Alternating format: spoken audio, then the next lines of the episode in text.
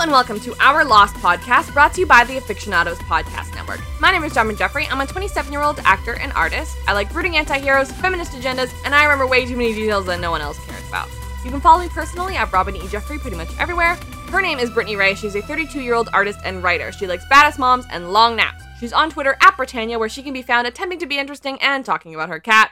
Welcome to the second installment of our season three spoiler sections. This is a series in four parts. If you've listened to all of our podcasts in their entirety, you're not missing anything by skipping this series. These are all things that you've heard before. You can re listen for the fun of it if you want, though. I'm not the boss of you. The purpose of this series is for those people who may not be caught up who've been skipping the spoiler sections. We've compiled them here for your convenience so you don't have to go searching for them. You're welcome.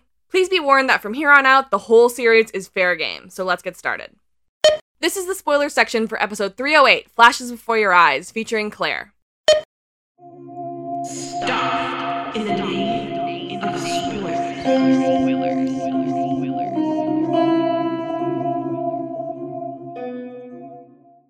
Spoiler time! So, first of all, um, the couple of episode fun facts that I was talking about earlier. It's the second of five episodes in which both Matt and Evie don't appear. The others are the other 48 days. Um, meet Kevin Johnson in season four, Jughead in season five, and Dead is Dead, which I think is all I'm pretty sure is also in season five. Also, the flashback in this episode is the second longest running flashback in the series. Meet Kevin Johnson is longer only by seconds. That's crazy. So that's kind of cool. I'm gonna go into some of my uh, spoiler notes that I picked up, and then once I'm done all of those, I want to hear Claire's thoughts on on what was it called? Started with a C. Tell me. Oh, um, compatibilism. Compatibilism. Yes. Uh, okay, so first of all, um, Desmond does CPR to Claire. In season four, Jack does CPR to Desmond because he's like drowning a little. So there's that. Um, and also Charlie try died trying to save Claire apparently, but Charlie's a really strong swimmer and that's like an important plot point at the end of this season. So I guess like I don't know the undercurrent just got him as well. I mean, once something. a riptide comes free, it doesn't mean, matter how good a swimmer you are. Yeah. Widmore won't give Desmond the whiskey because he's like not good enough or whatever, which is why it's such a big deal in the Flash Sideways when Desmond, who hasn't even met Penny, is Widmore's right hand man, and Widmore, like without even asking, offers him the whi- the whiskey. Mm-hmm. That's why it's such a huge deal in the um in the Flash Sideways when he does it. Yeah, Charlie uh, and Desmond's run in in uh like outside of Widmore's office. Charlie later remembers something that happens right after this in uh in Greatest Hits, and Desmond isn't weird. So therefore that's how we know that like this didn't actually happen later. The artwork done by Jack Bender in Widmore's office, you're like, "Oh, it's just a coincidence that Widmore has all of this like big island imagery on his uh, eh, like in his um in his office." But I think it's partially because Widmore spent a bunch of time on the island and maybe he commissioned that. Yeah, that would make sense. That's what I think. Okay, Desmond and Charlie and Wonderwall. So they chose Wonderwall because maybe you're going to be the one that saves me. So yes. this is this is eight years later. Desmond is constantly saving Charlie, and you're like, oh my god, I totally get it. I love it. But then ultimately, at the end of season three. Charlie, by dying himself by drowning after talking to Penny and giving him not Penny's boat and everything, the reason why Desmond doesn't also die at that moment is because Charlie closes the door. So ultimately, even though Desmond saved Charlie a whole bunch of times, Charlie saves Desmond li- Yes. life as his as one of his last acts as an alive person. Mm-hmm. Whoa! And also Desmond and Charlie, because of this, is maybe my crack ship of Lost. Oh, You'll get to see my crack ship of Lost when we do our PowerPoints on Monday, and that's all I'm going to tell you. Oh I'm my excited. anyway, th- that's partially why Wonderwall is my is one of my favorite songs. Um, I cry a lot of the times when I hear it, and it's also in like every playlist I ever make, It's even true. if it doesn't make sense. It also, if she walks into any store, it'll just start playing. it's really weird, and I've witnessed this like a more than zero amount of times. She's just manifesting it into the universe. She Yeah. honest to God does. Eh. So when it starts to rain after he's talking to Charlie and everything, what happens next in Charlie's timeline, um, when Desmond doesn't accost him, is that it starts to rain and he runs by an alley and sees Nadia and and saves her from the mugger and he and she calls him a hero. And that's like one of the best moments of his entire life. It's on his greatest hits list. And so I love the idea of Desmond like mate having this huge like internal battle of like a great man versus a good man and like just walking by Charlie and then Charlie immediately being called like both a great man and a good man Mm, mhm. like immediately after which I think is really cool because he always like thought of himself he's told so many times that he can't do anything he won't take care of anybody Mhm. Uh, Desmond has Donovan, who's like a physicist friend, and Desmond then ends up with another physicist friend named Daniel Faraday, who saves him in the Constant. And maybe that's mm, actually that can be my other um, crack ship on Lost. I don't know why they all include Desmond. Don't ask me.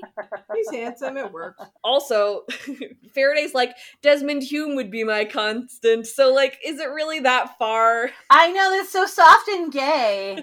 Like, is it that much of far off? ship, Yeah. In the Flash Sideways, Daniel's wearing a fedora. So, like, you know, Oh my God. it? I don't know. Um, but I'm like, hey, maybe Daniel could have helped you um, instead of Donovan, and I bet he would have actually believed you and helped you. Mhm. Just. That's I actually had that thought. I was I was like, oh my god, Donovan is like the poor first draft of Faraday. right. And then we also see Faraday's mom for the first time this episode. Right, right, Eloise. exactly, yeah. I really liked the moment where Desmond is talking to Penny and asking like why she loves him and everything, and he just kind of like gets like this glassy look in his eye, and she says like, "Where are you?" And he's like, "Oh, I'm right here." I really like the idea of like her talking about him not being inside his own mind because that's Mhm. very the constant. Mhm. Yeah, yeah. So much of this episode in the constant, they just follow right one after the other. I feel like we need to have a whole separate conversation about the things in this episode that like foreshadow or predict or are like the part one of the stuff Yeah. that happens between them in that episode. Because I totally Yeah. agree.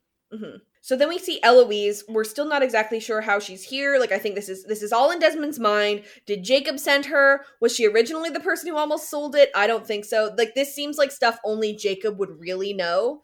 I know that like Eloise later um she is willing because she is like the the temporal policeman who makes sure who makes sure that the people who are supposed to be on the island get on the island and she does she takes that job so seriously that she sends Dan to the island even though she knows that she's going to be the one who kills him. So like it Mhm. makes sense that she would do this for Desmond, but like she's saying things that it feels like only Jacob would know. So so I'm yeah, I'm not still not exactly sure why it's Eloise, but yeah. Yeah, I guess I part of it too is like I mean I guess this is a place where I was sort of torn on kind of an existential level where like part of me was like the thing that makes the most logical sense in this moment is that Desmond is unconscious and the island is sort of speaking to him through these flashbacks and you know and whatever Right, which we've seen before. It does it to Locke all the time. but but right right but also but then part of me was like but if he hasn't in in some quote unquote real way gone back to genuinely meaningfully revisit these moments in his past then why is it so important to Eloise that he make the same choices? yeah. Like, why does he have, like, if he's already on the island, why does he have to go to the island? hmm if if he's just going to wake up from a concussion and be on the island, why does it matter to Eloise that he actively chooses to sort of repeat? Like like part of me feels like it's got to be it's got to be real to some extent in that he's actually traveled in time somehow because otherwise like why would why would she have to kind of elbow her way in to keep the plot on the train tracks and make Yeah. him do the things that he has to do if there weren't going to be terrible terrible consequences to him and to everybody else if he made a different choice and part of me feels like if if it's all in his mind if there's no real world consequences to the things he's making because it's just like a very intense kind of hallucination or it's telling him to do something in the future when you get Yeah. back to the island do x oh okay and then i wake That's up and i go do x but that's not what it is it's like in Mhm. in the past 8 years ago you have to do these same things or you won't end up on the island which Right. must mean the question of him ending up on the island or not is somehow in doubt or would be affected by it. So that's part of why I was like, I couldn't get clear on is this like is this a hallucination? Is this genuine time travel? Or is it it feels structurally much more like the flash sideways hmm than a flashback. Yeah. It's like it's like an alternate version of Desmond colliding with with the other version of Desmond and and the way that like everyone's lives are sort of intersecting. hmm I if I were to make sense of this, I think like we know that this whole thing, like turning the key, was the catalyst of getting like unstuck in time, which frucked him up for Mhm. the constant, right? And the thing that with the constant that we see with George Minkowski, may he rest in peace, mm-hmm. is that if you get unstuck in time for too long or too like too much, then your brain basically like explodes and you straight up die. yeah. And yeah. so I wonder if like this is partially like him getting unstuck in time so that he can figure out a way to stick himself back in time afterwards mm-hmm. later. Yeah, like he wouldn't need the constant if he wasn't stuck. Like that's the stakes. Yeah, the stakes are if you're if he doesn't do the same thing and get himself back out of this thing, like he's just unconscious in the jungle, I guess. Mhm. and Eloise is like, "You have to do this. You have to do this because because this is the stake." The stakes that you're talking about, because they're you're right. He's just in the jungle, like he's just gonna wake up either way if he does it or not. I wonder if it's like if you don't do this, then what happens in the constant to George Minkowski and almost Desmond is expedited, and he straight up just doesn't wake up. I like that. That makes sense to me because it also it also explains why the two people who attempt to explain to him how to fix this are the mother and son, which I, I like the mm. symmetry of that. Right. And but also Oh, that, that Faraday explains it in a way that makes more sense to him. Like Far- Yes. Faraday is like the way out of that. Like so so Eloise is like the way you fix this is to just walk in the same footsteps of the person you were before and just do all the same things. But that doesn't take into account the fact that he's changed emotionally. Yes, And and Faraday is like, no, the thing that you need is an emotional thing. The thing that you need is something that has deep emotional importance to you in both places, and that scientifically and mathematically, but also emotionally, will Mhm. be like merging those things together is the piece that will save you. And so it makes sense that like his understanding of how like like if we're if we're assuming that El- this version of Eloise is like a manifestation of the island and not yes, Eloise the person, I think so. she's sort of speaking in island language. She's coming at it from a very like man of faith, very kind of mystical island mythology sort of way of solving problems. And Right. Faraday Ooh. is a physicist. Yes, Mm. and also, okay, so first of all, it totally makes sense that this that this would be Daniel and and Eloise because Eloise is always so methodical and like robotic about that sort of thing, and Mhm. Daniel's the one who always like has the, those like feelings, you know, like when he first sees like we get in the in the 402 flashbacks to the science team, he's like crying looking at the TV seeing that the crash happened, and he doesn't even know why because he's having memory issues. But also, Eloise, it makes sense that the island would choose Eloise because the flashback that we see in season five of Eloise telling Daniel to go to the island, at this point in the canon, Naomi is about to crash on the island. Like, Eloise has already done that. She's already told Daniel to go Mhm. to the island. The freighter is already on its way. So it makes Mm, sense that the mhm, island mhm. would choose Eloise as that because she's already doing that job somewhere else. Yes. Yes, that makes a lot of sense. I also just realized I was looking back at my at my notes and I just realized one of the things I was gonna say about David Hume didn't that fits into this so perfectly is Mhm. that he was also what was called a sentimentalist, and that basically Mhm. meant oh which sort wow. of put put him kind of at odds with the sort of quote unquote like rationalist philosophers of his time, which is that he believed that that ethics, that that who we are as people, is primarily shaped not by like abstract moral principles, but by our emotions. right. Like that's what drives us as people. Is not these kind of like exterior things, but like our own emotions and sentiment. And so that makes sense why the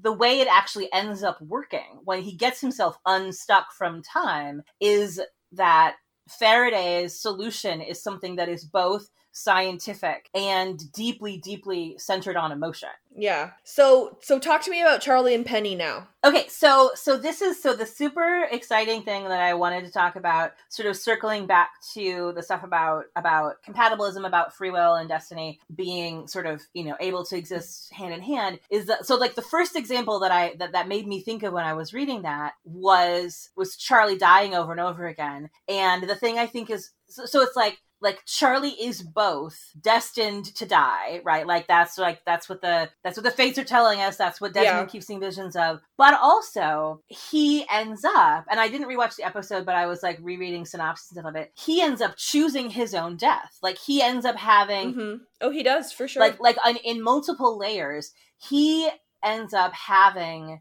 so much agency in how his own death comes about, both because like he figures out from how desmond is acting that this mission is a suicide mission and he chooses to go anyway and then when desmond tries to save him at the last minute doesn't he like conk him over the head with an oar and then he goes into the boat he does. Yeah. so like he so like so Charlie basically being like like you don't have to keep doing this anymore. Like we have we have kicked the can down the road as far as it will go. Like it ends here. Whatever's going to happen is going to happen.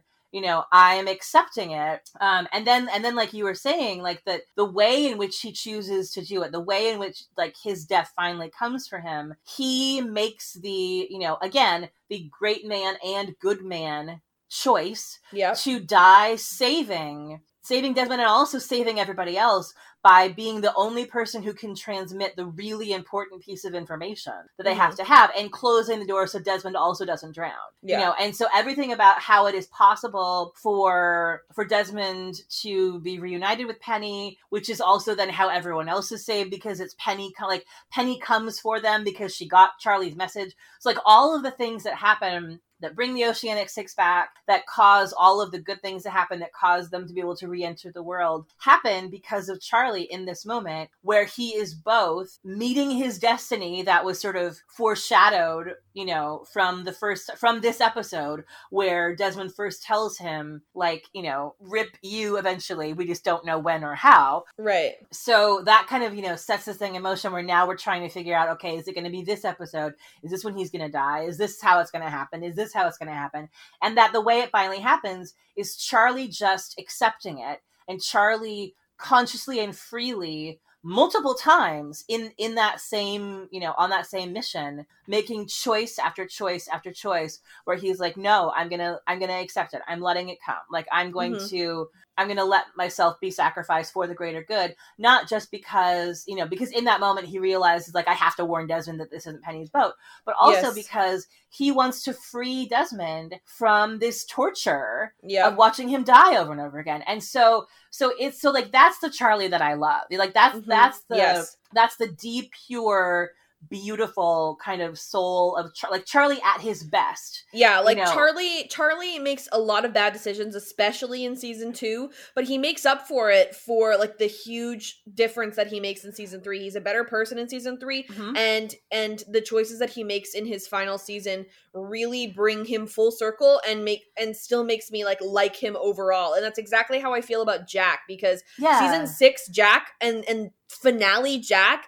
completely retcons any bad feelings I ever had towards Jack. I love him in the finale, and I and Me I love that he gets closure with his father. Like I, Yeah. I, it, it's something that you kind of think that you don't give a shit about in the early seasons because it's just like, oh my god, white boy daddy is just blah blah blah blah blah, least Yeah. interesting story. And then yeah, you get there, and then you're like, no, actually, it feels really right that this is kind of how we enter into the emotional closure of this story. Like Yes. this actually now feels like like it had to happen, and I emotionally needed it to happen as much as Jack did Yeah. Yeah. But yeah so charlie so so i was thinking a lot about just like charlie's charlie's destined death and also his acceptance of his death and those things both being simultaneously true and then with penny i you know i i was thinking and i and i also do want to i i want to just lift the lid and let us just sound off on the constant because of how amazing Mhm. it is and i'm sure brittany Yeah. will have thoughts but i what i was thinking about specifically with her is both that they are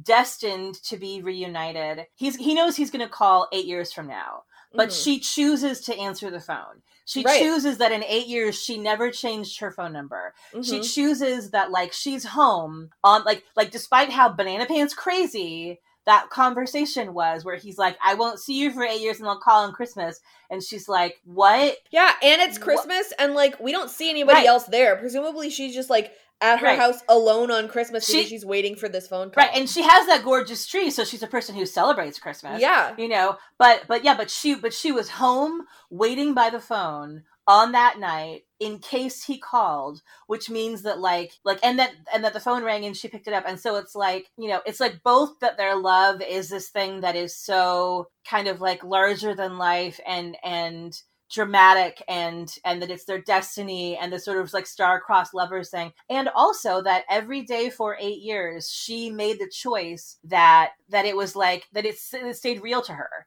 you know and and that she didn't forget and that she didn't and, and that it, or, or the obvious cheap soap opera thing would be like he calls but she's married and the kid answers the phone or something right. something dumb and hacky like that but it's like You can just say Jurassic Park 3.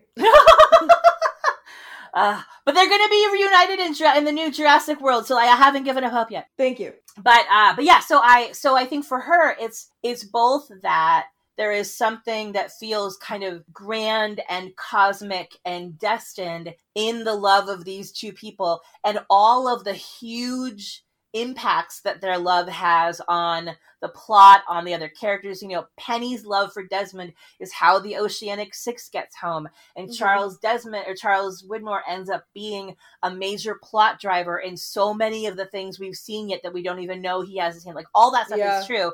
And also like you know the the sort of the ordinary day-to-day choices that you have to make to continue to love somebody who isn't there. Like you know like it's it's so it's both destiny and choice for her. She chooses to go looking for desmond she chooses not to give up on him and she chooses it every day over and Mhm. over again she chooses to use her resources as this like bajillionaire heiress to find Desmond because even though things ended between them so badly, like he's still as important to her as she is to him. And so I just so I love that kind of that sort of symmetry of like, you know, he's he's thinking about her, he's waiting for her, he's trying to find a way back to her. And how we're introduced to Desmond, we feel a kind of one-sidedness about that, you know, yeah, because and I and because she's because she's the Penelope, you know, because she's she's named after this incredibly sort of passive character, you know, from the Odyssey who primarily exists in the narrative to be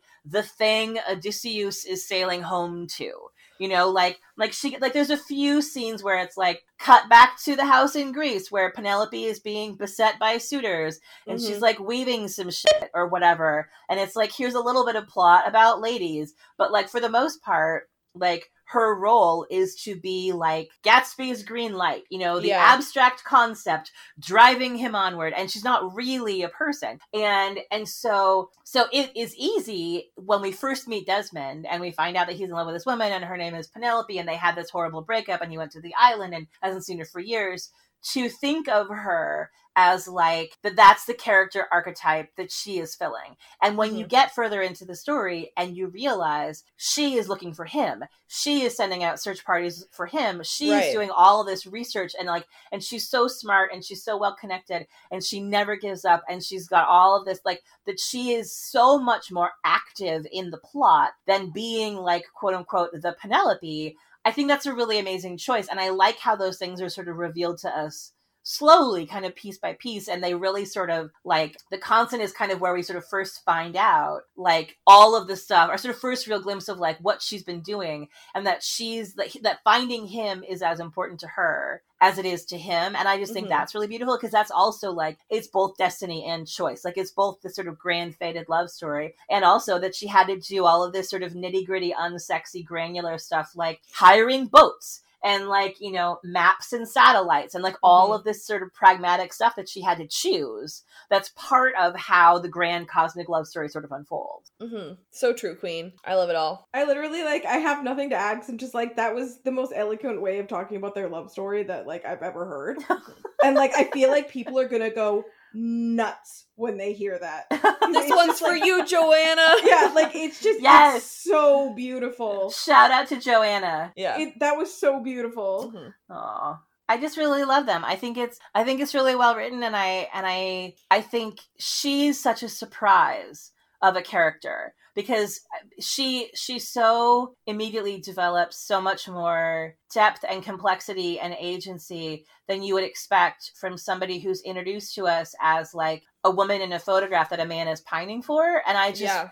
I think it's really, really wonderful that they don't sort of take the cheap, obvious route of making her be an object being pined for. And she also gets to be like a badass action hero who commandeered an entire boat and saved everybody stranded in the middle of the ocean. Right. She's the one who goes on the Odyssey. He's the damsel Yeah. in distress. He is, he is, and I think that's beautiful. yeah. That's so funny. All right. Well, thank you so much again for coming on, Claire. It is, as always, a delight. Thank you so much for having me. It's it's always fun to talk to you guys, and it's extra fun to talk to you about time travel. Yes. Exactly. I'm so glad that you uh that you like called this um this episode like so early on because you're like the for- perfect person to have on for it. I am I have had a wonderful time. I am delighted that I got the chance to be this big of a nerd about it. And we all learned a little something about David Hume. And isn't that really what it's all about? we sure did. Yeah. We sure did. um if you guys want to follow Claire her um apps and stuff will be in the description as well as the title of her book if you guys want to go and Read check it out. book. I think you can you can buy it on Amazon, right? yes. Yes. Read her Um, book. It made me cry, but in a good way. Aw. Uh, you can follow me personally at Robyn E. Jeffrey. That's R O B Y N E J F F R E Y pretty much everywhere. And you can follow me on Twitter at Brittania, which is B R I T T A N I A with an underscore at the end. You can follow um, the afictionados in general at at the afictionados on a whole bunch of different places. Our Patreon, like we said before, is patreon.com slash the afictionados. Go and check that out too. Like I said, we have a couple more perks that we are percolating on. Uh, so uh, we love your guys' opinion on that. If you're a patron, maybe you will see some um, info on that soon. All right, I'm excited for next episode, and I hope you guys have a great heckin' day. Happy birthday to me. Happy, birthday, Robyn! Thank you. okay, love you. Bye. Okay, bye. Okay, love you. Bye. This is why we don't do drugs. This is the spoiler section for episode 309 Stranger in a Strange Land featuring Wyatt. Stop in the name of spoilers.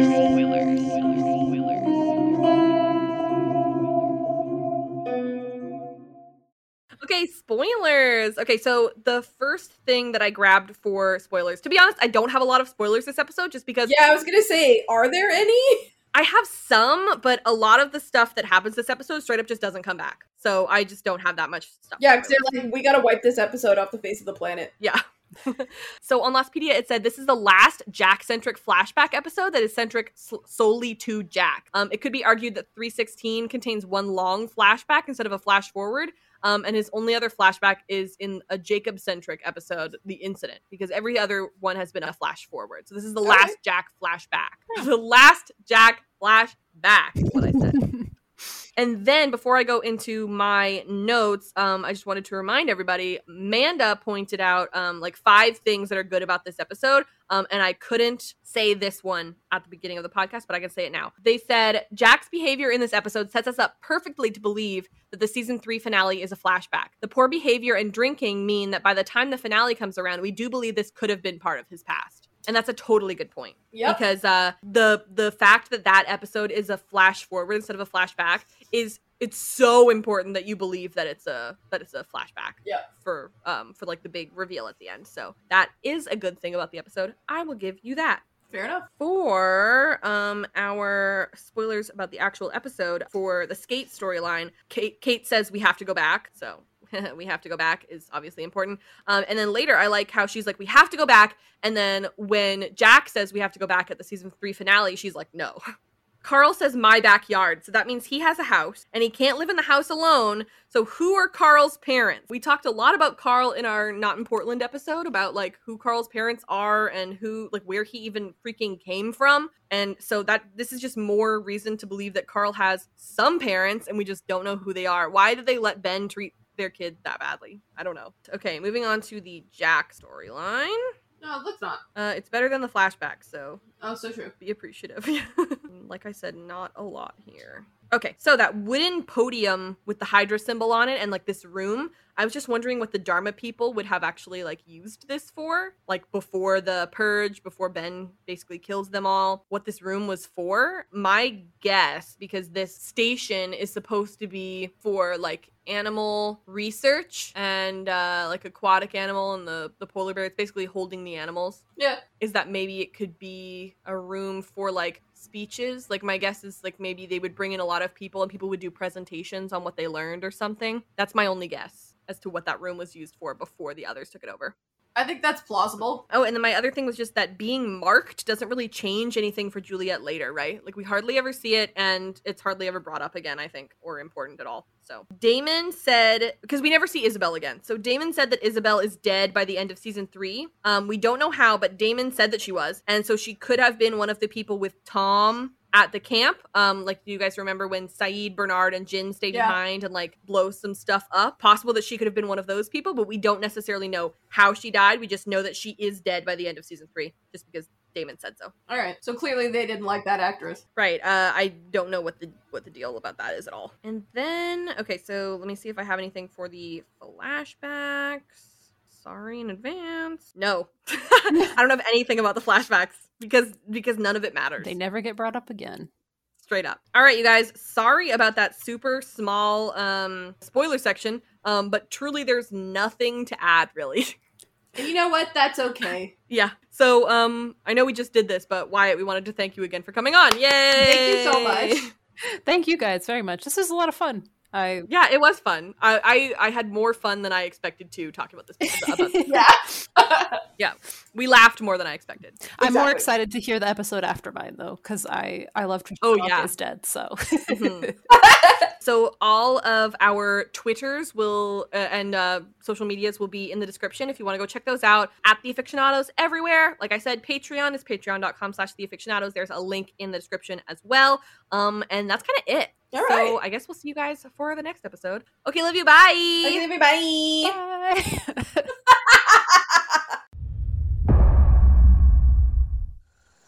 What the hell's the Brady Bunch? This is the spoiler section for episode 310. Trisha Tanaka is dead, featuring John. Stop in the name of spoilers.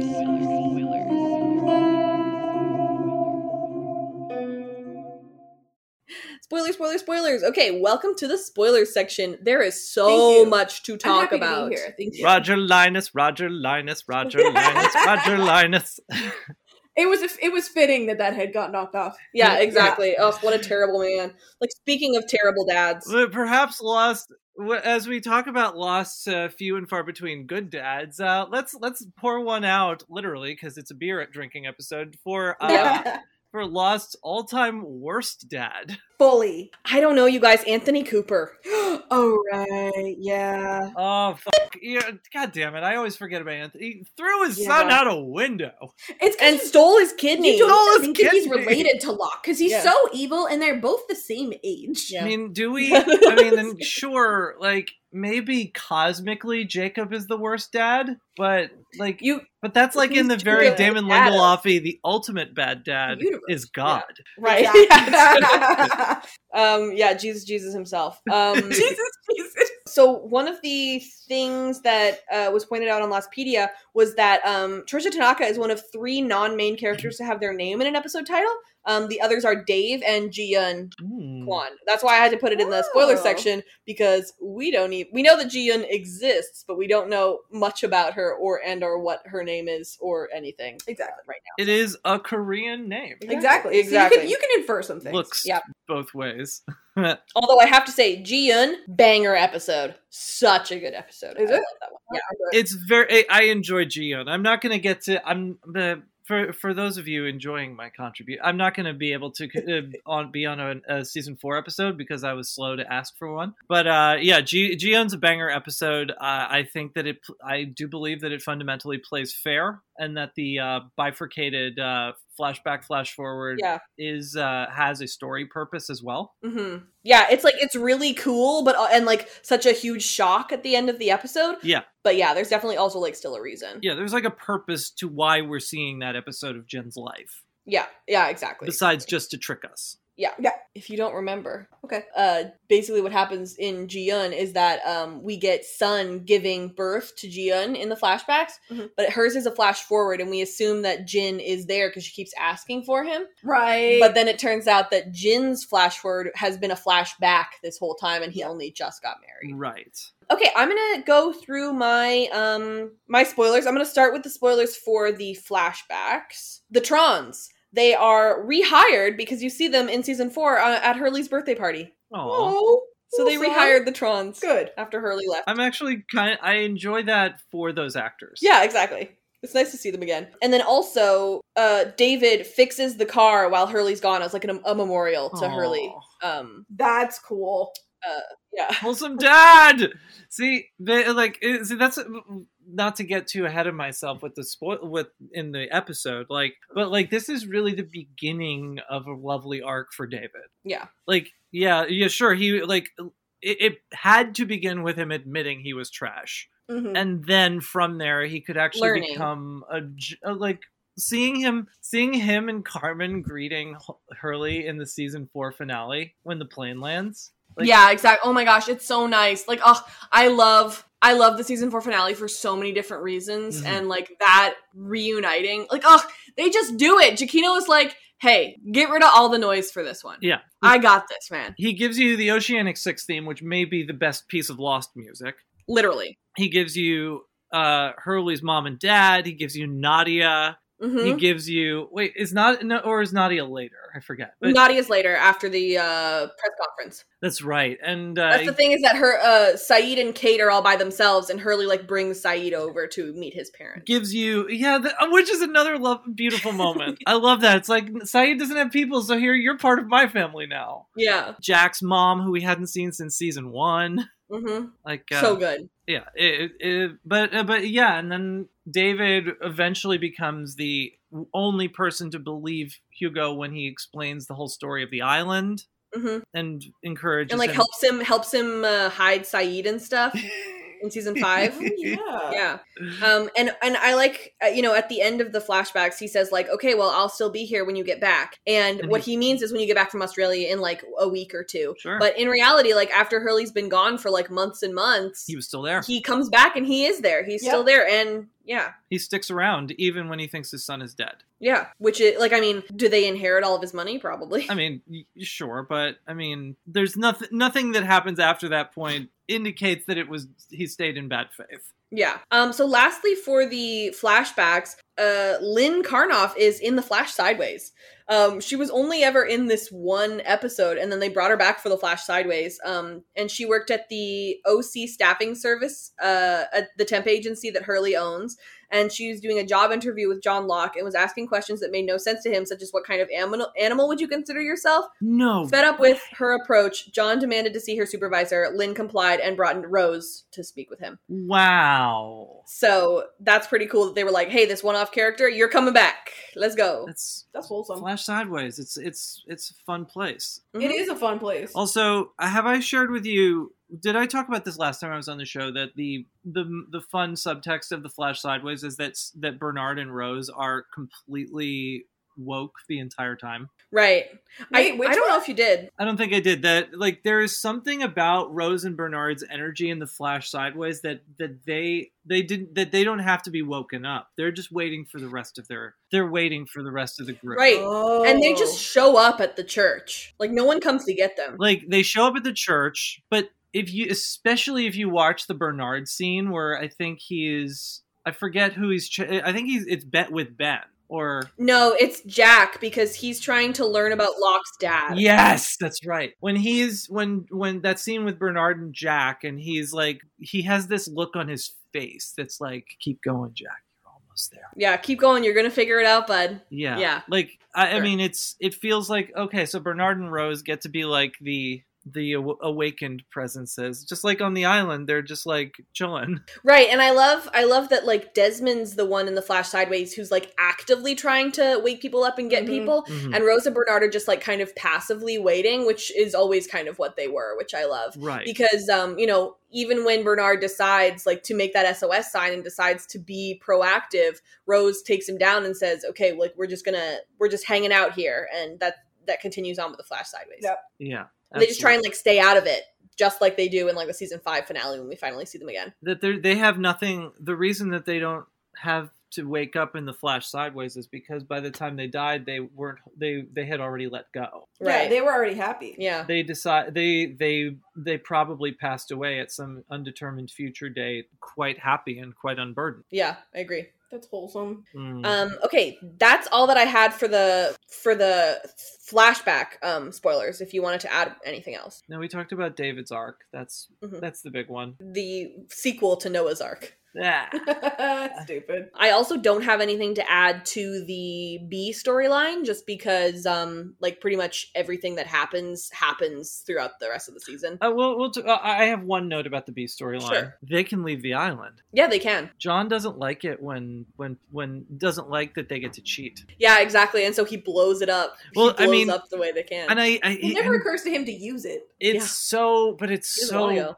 Quintessentially Locke and Terry O'Quinn is putting that in the read already. Like when he Mhm. hears that they can leave the island, it's not that he's like we can we can be rescued. It's I'm offended that I'm Yeah. like out here speaking to the island and communing with nature, and y'all can just like come and go. That's not how this place works. Exactly. Right, yeah. Um it reminds me of last episode when Carl was like, "We take away the people and we give them a better life." And Kate's like, "Better than what?" And he's like, "Better than yours." hmm It's like, well, you're the one creating the bad life in the first place. Yeah. Yeah, there, there's a little bit of retcon action happening.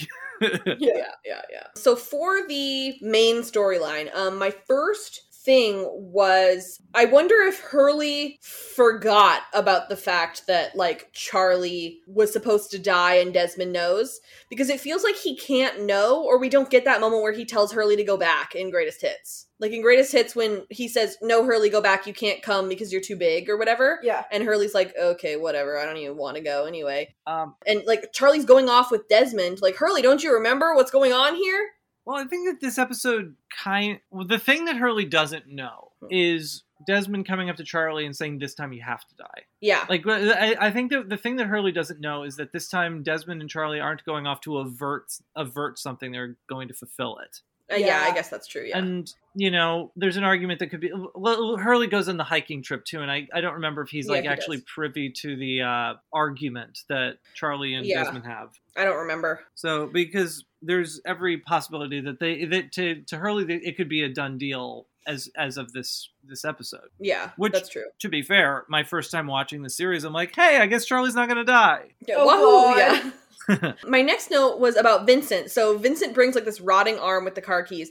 In the missing pieces, uh, we get the re- revelation that Christian Shepherd, who ends up being the Man in Black, Right. Um, is the one who like tells Vincent to go over to Jack um, at in the pilot, like right, right, right, right before the show even starts. Yes. Yes, I remember that. And so there's multiple times in which Vincent just like shows up and like takes people places. So it feels like Vincent is this sort of like it's weird because like most of the things that Vincent does is like to um to help Jacob, but we see Christian Shepherd in that mobisode which implies that he also helps Man in Black. So I'm not sure because this time I think it's Jacob hmm and then I think that, you know, when Vincent shows up to Charlie with Virgin Mary and Charlie just looks up and goes, Are you kidding? Right? I feel like that's also Jacob being like, You need to take this and embrace it and get rid of it. Like, you need to do it. It reminds me of in The Moth when uh, Charlie asks for his drugs back and then throws them in the fire. Like, it has to be you. So is that actually Vincent though, or is that Jacob the whole time just like manifesting? Is Jacob turning into Vincent? Like I think like- Jacob's Um, asking Vincent to do stuff. Hold on, guys. Is Vincent the new Richard? yeah. Oh my god, an immortal dog? That's a great concept. I know, like that's that's one of the things that like people watch Lost for the first time, they watch like literally the first shot and they're like, wait, wait, wait, does the dog die? And you get to be like, no, no, No. he doesn't. Never. The dog, in fact, like I remember when Lindelof and Cuse, I remember the podcast where they came on and said we will, uh, we were, we would like to deliver the very first series endgame spoiler for Lost. Vincent will survive the series. Yeah. And thank God. Yeah. Like- Imagine if they tried to pull that. Oh no. Uh uh Yeah, you, you can't kill. Not, not this show. This show is too. No. This show is too spiritual and too about like fucking like etern- eternality of life and shit. like that. You can't. Exactly. This isn't a, a the dog needs to die show. Right. No, you're totally right. Um, I fully agree. There are stories in which the dog must die. Yeah. I mean, stories like John Wick that precipitate all of subsequent events. Oh, events. a, show, a, a movie about how mad people get when you kill their dog. Yeah, yeah. Right. Yeah, I remember like I, I feel like Damon was like, okay, now that I haven't killed this dog, I remember watching the first episode of The Leftovers, um, and being like, oh no, Oh shit, that's right. Damon immediately kills the dog. What the hell? I know. I was like, Damon, I trusted you. No, He's like, I'm edgier now. yeah. it's like this. This show is. He's like, but this is HBO. this is bleaker now. This is Yeah. a, this is a sad show about. This isn't Disney. Actually, this is a show where dog die. Dogs die is very is a, is a pretty good log line for the leftovers. Yeah, yeah. Um, did you guys watch the whole series? No. I did. I just keep thinking about my favorite line from the leftovers is is uh, Matt after the line after the lion mauls the guy that he thinks is God Mhm. and him going like that's the guy I was telling you about. Yeah, never mind. Just that like David Lindelof just like kills God in Yeah. season three of the leftovers. Damon Lindelof is like, if I kill enough fictional one, I can become him. Yeah, he kills Jacob too. Like he's like, yeah, all the gods are dead. Does Lindelof ki- oh, actually he kind of does kill God on all three of his shows. Yeah. Exactly. He's, but God, he literally kills God on all three. He kills Jacob. he kills the random homeless man on the leftovers. Who and uh, Doctor Manhattan. Spoilers for There the it Watchmen, is. I guess. Yeah. Um, um, this is the spoiler section, so yeah, it's spoilers for every Lindelof show. Just consider ever. it a spoiler for everything. Yeah. My next note was about Roger's arm, which reminds me of Montand's arm, which uh, Rousseau mentions got ripped off in season one, Mhm. um, at the end of season one, I think. And then when Jin meets um, Rousseau and her team, um, and he like helps rip off Montand's arm, and then they get flashed in into the future, Yep. and he's just sitting beside a rotting arm. Ew. It feels like these are parallels, these rotting arms. Yeah. Uh, Jin, uh, Jin can't escape rotting arms. Um, okay, next next question. How did the van get on its side? Just like various island things Jungle that have crap. happened in the fa- past like 10 years?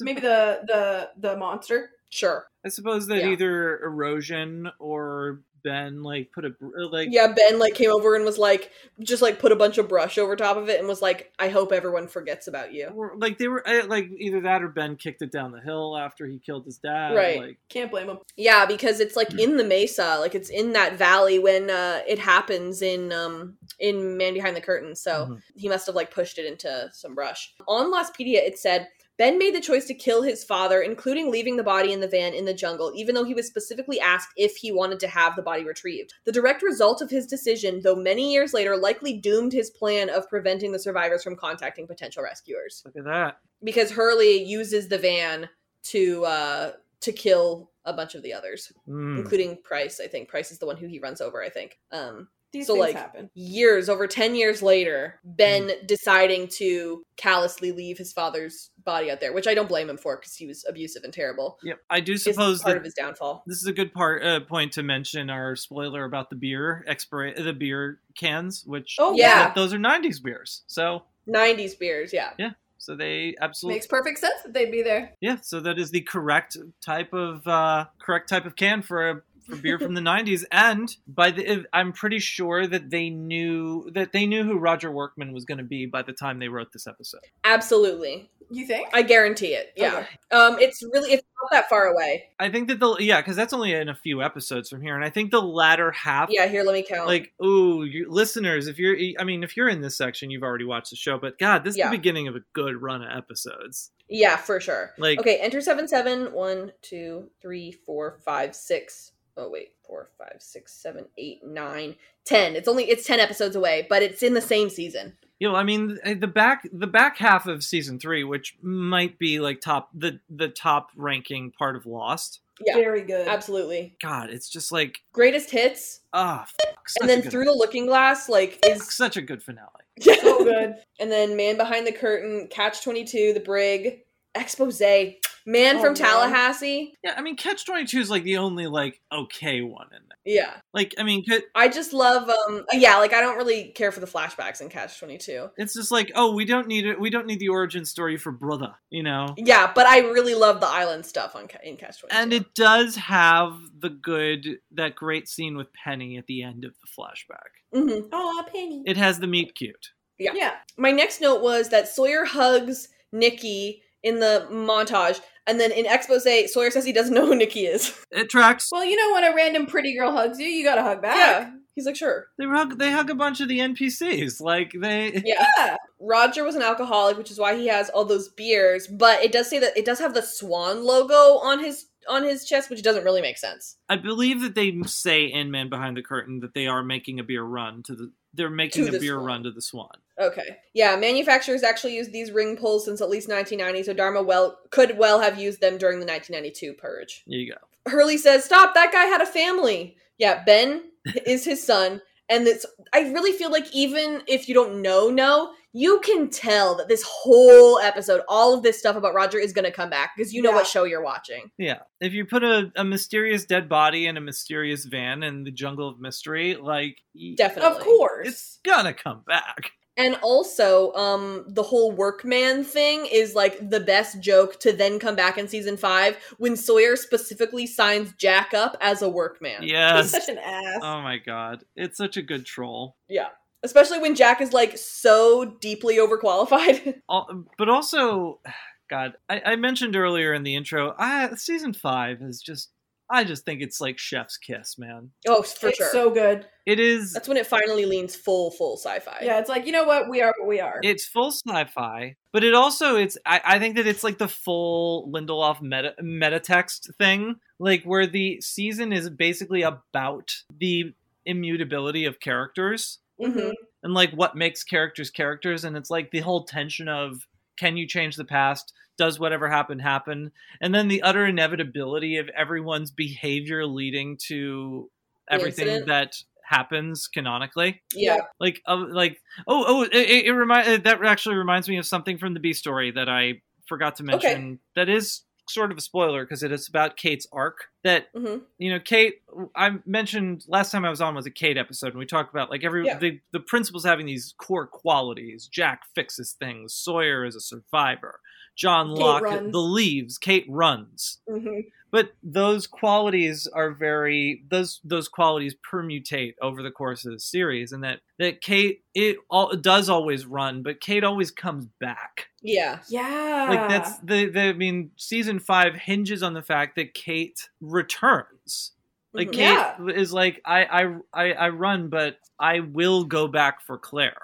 Right, exactly. I will go back, and she's going back for Jack here at the series' midpoint, right when you'd want to introduce that kind of thing yeah. that Kate, yeah, Kate always comes back, and Kate cares about kids, hmm Oh yeah. and Kate's loyal. cares about taking care of kids. You know, taking care of like I took care of you, mom. Like, Right, exactly. And then she like takes care of Ben to take him to the the Yes. temple. And it turns out that Sayid trying to kill Ben, they take him to the temple and it turns out that Sayid was the reason that Ben is so evil. yeah, that like if if they hadn't taken Ben to the temple, there's every possibility that like like Roger is freaking out enough about his missing son that they may have actually kind of patched things up a little. Yeah. like if he had been like you know I, I don't know but the thing is that the immune like everything is inevitable because of exactly where all the characters are at that point Yeah. It all happened because all of this happened before. It, like and all of it will happen again. I mean, Sayid wasn't there for like the conversation about whatever happened happened. And so like he has no idea. He thinks that he's doing what's right when in reality like all of Like he, you, you did shoot him before. Like you've always shot him. You've always shot here. him. He's always survived. And Jack is trying to play laissez faire man of faith and be like, no, I'm not helping him. And Yeah. meanwhile, like Jack's immutability at that point is that he's determined to do whatever he's supposed to do. yeah, which is why he fixes everything and then why he is kind of like staunchly kind of ineffectively dogmatically a man of faith at 1st in Mhm. season 5 Mhm. but kate is going to help the kid yeah. juliet's going to help kate help the kid like sawyer is going to do whatever juliet fucking tells him to because she's the a fucking simp. best Simp. simp Yeah. He's such a simp for Juliet. It's so good. he brings her a big dandelion it's very He sure does. yeah Robyn you're going to be making a lot of gifts of that episode Yep. Yeah. If- Yep. If- uh, Brittany, I, I, I, when when I was talking to Robyn about the next, the upcoming episodes, I'm like, "Can I have Lafleur?" And she's like, "Already spoken for." I'm like, "Son of a." Oh, I'm so sorry. Well, I get to tell Jeremy Bentham. I can't believe it was unclaimed. That's gonna be good. Yeah. That's a great episode. Mhm. oh, that's all. Is that the Pop Tart episode? Uh, no, that's the lie. Okay. It's the episode No. where uh, we learn everything that happened. No, I Law. rem- I know, but I was wondering if that was in the same episode. No, that's the lie. Which, by the way, is not spoken for. So whoever uh the lie, which is, we've been talking about this whole time, is the the episode where um Hurley wears I Heart Shih Tzu shirt and uh, I, Heart- I love my Shih Tzu and um Throws uh, a hot pocket at and Ben. throws a hot pocket at Ben. If anyone wants that one, it is available. That's why, like, I'll, I'll do it. I'll- yeah. go ahead. Yeah, I, I was gonna say it, it seems to me like you heart them. Yeah.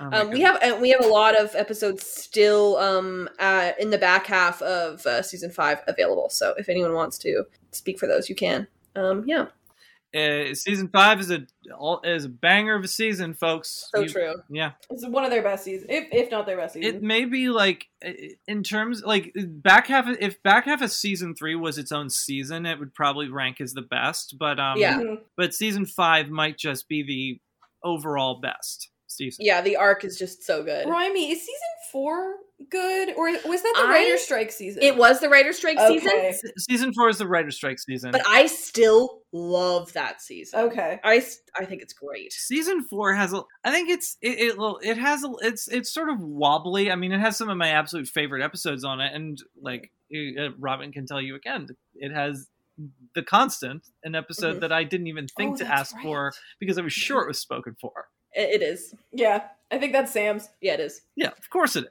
Yeah. Yeah, I uh the thing that I love about season 4 is that every single season up to it takes place over a full month and season 4 takes place over a week. oh yeah That's crazy. There's just so much. like season four is bananas and then Yeah. season five i think takes place over like several years but Uh, I mean all over the A place. couple years. season f- is but the the the the the home stretch of season five takes place over like three days Yeah, Yeah. exactly, that's true. and then season six takes place over like a couple of days Yeah. Um yeah, they really uh bump it up there at the end there. But um the only other things that I wanted to add to the spoiler section before we can just kind of go off and do whatever we want, but um it sucks that Charlie is like, I'm gonna die. If I die here, at least I'm dying with you. And then like Hurley has to then live without Charlie Oh. after this. And Charlie. God, does Jorge ever hit it out of the park when he's like doing that whole speech about how he's going to believe whatever Charlie said. And then lastly, hmm. I think that Hurley making that van work because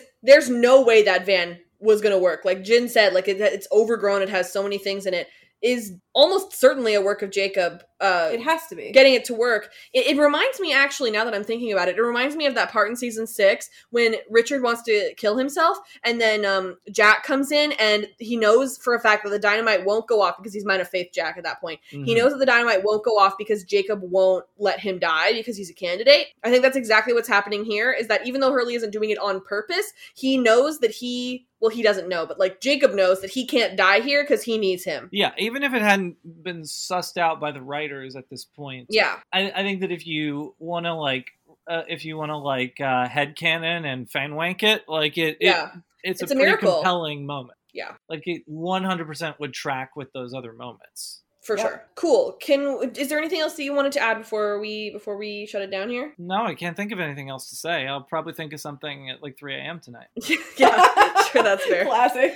Cool. I, I'm checking. I don't think I had. I was like, did I have a thoughts from listeners? Yes, I did. I should have. Let me let me record this really quickly, and I'm gonna put it at the front of the uh, episode if you guys don't mind. I'm gonna edit it to the to the front of the episode. Sure. I was like, I'm glad that I checked. Thank you for bringing up Tom Friendly because um, it, since it's the spoiler section, we can talk about about uh, off island leisure living gay icon Tom Friendly. Well, I'm uh, I'm gonna I'm gonna edit uh, I'm gonna edit that to the front. So let me uh, um, let me Pop on back to spoilers. pop on back to spoilers and sprinkle in some Tom Friendly. so when you yeah, mentioned Tom Friendly way at the beginning of this podcast, Yeah, There you sure. go. uh, it, it reminded me, uh, since we're talking spoilers, to uh, about um, everyone's favorite off island leisure living uh, gay icon Tom Friendly. So true. Leisure living. him with the slicked back hair and like the plates of like fruit and like f- food and He is like very special to me. He's just a, like uh, truly speaking of himbos, Tom Friendly. Uh, wow. MC Gainey is also kind of it has like such it has like older himbo energy a little bit. Yeah. Like Yeah. do have either of you watched uh Tangled the series? No. Uh you should. It slaps. And uh, MC Gainey on in both Tangled the film and in the series voices the captain of the guard. Yeah. and uh, the series gives him a lot more to do because his daughter is a principal character on that show, Mm-hmm. played by Eden Espinoza of uh, Broadway. But yeah, uh, MC Gainey, uh, Tom Friendly, icon. Yeah. Gay icon. I love him. All right, John. Thank you so much for joining us again. Woohoo! Thank you for having me. It was a pleasure. You can find uh, John's socials down in the description. You can follow me personally at Robyn E. Jeffrey. That's R O B Y N E J F F R E Y pretty much everywhere. And you can follow me on Twitter at Brittania, which is B R I T T A N I A with an underscore at the end. You can follow us at at the afictionados um a lot of different places. Um our Patreon, like we said, is patreon.com slash the afictionados. Um we would really appreciate your help. And uh hopefully very soon you will see that uh Patreon only podcast about the wilds coming on uh this feed. Hell Um, yeah. I I can't promise it it's gonna happen in between this episode and Enter Seven Seven, but Uh-huh. it's gonna happen at some point, I promise. It's bi weekly, so Thank you for promising that. Okay, love you, bye. Okay, bye. Okay, love you. Bye. Sorry, Trisha Tanaka. This is the spoiler section for episode 311, Enter 77, featuring Scott. Stop in the day of spoilers.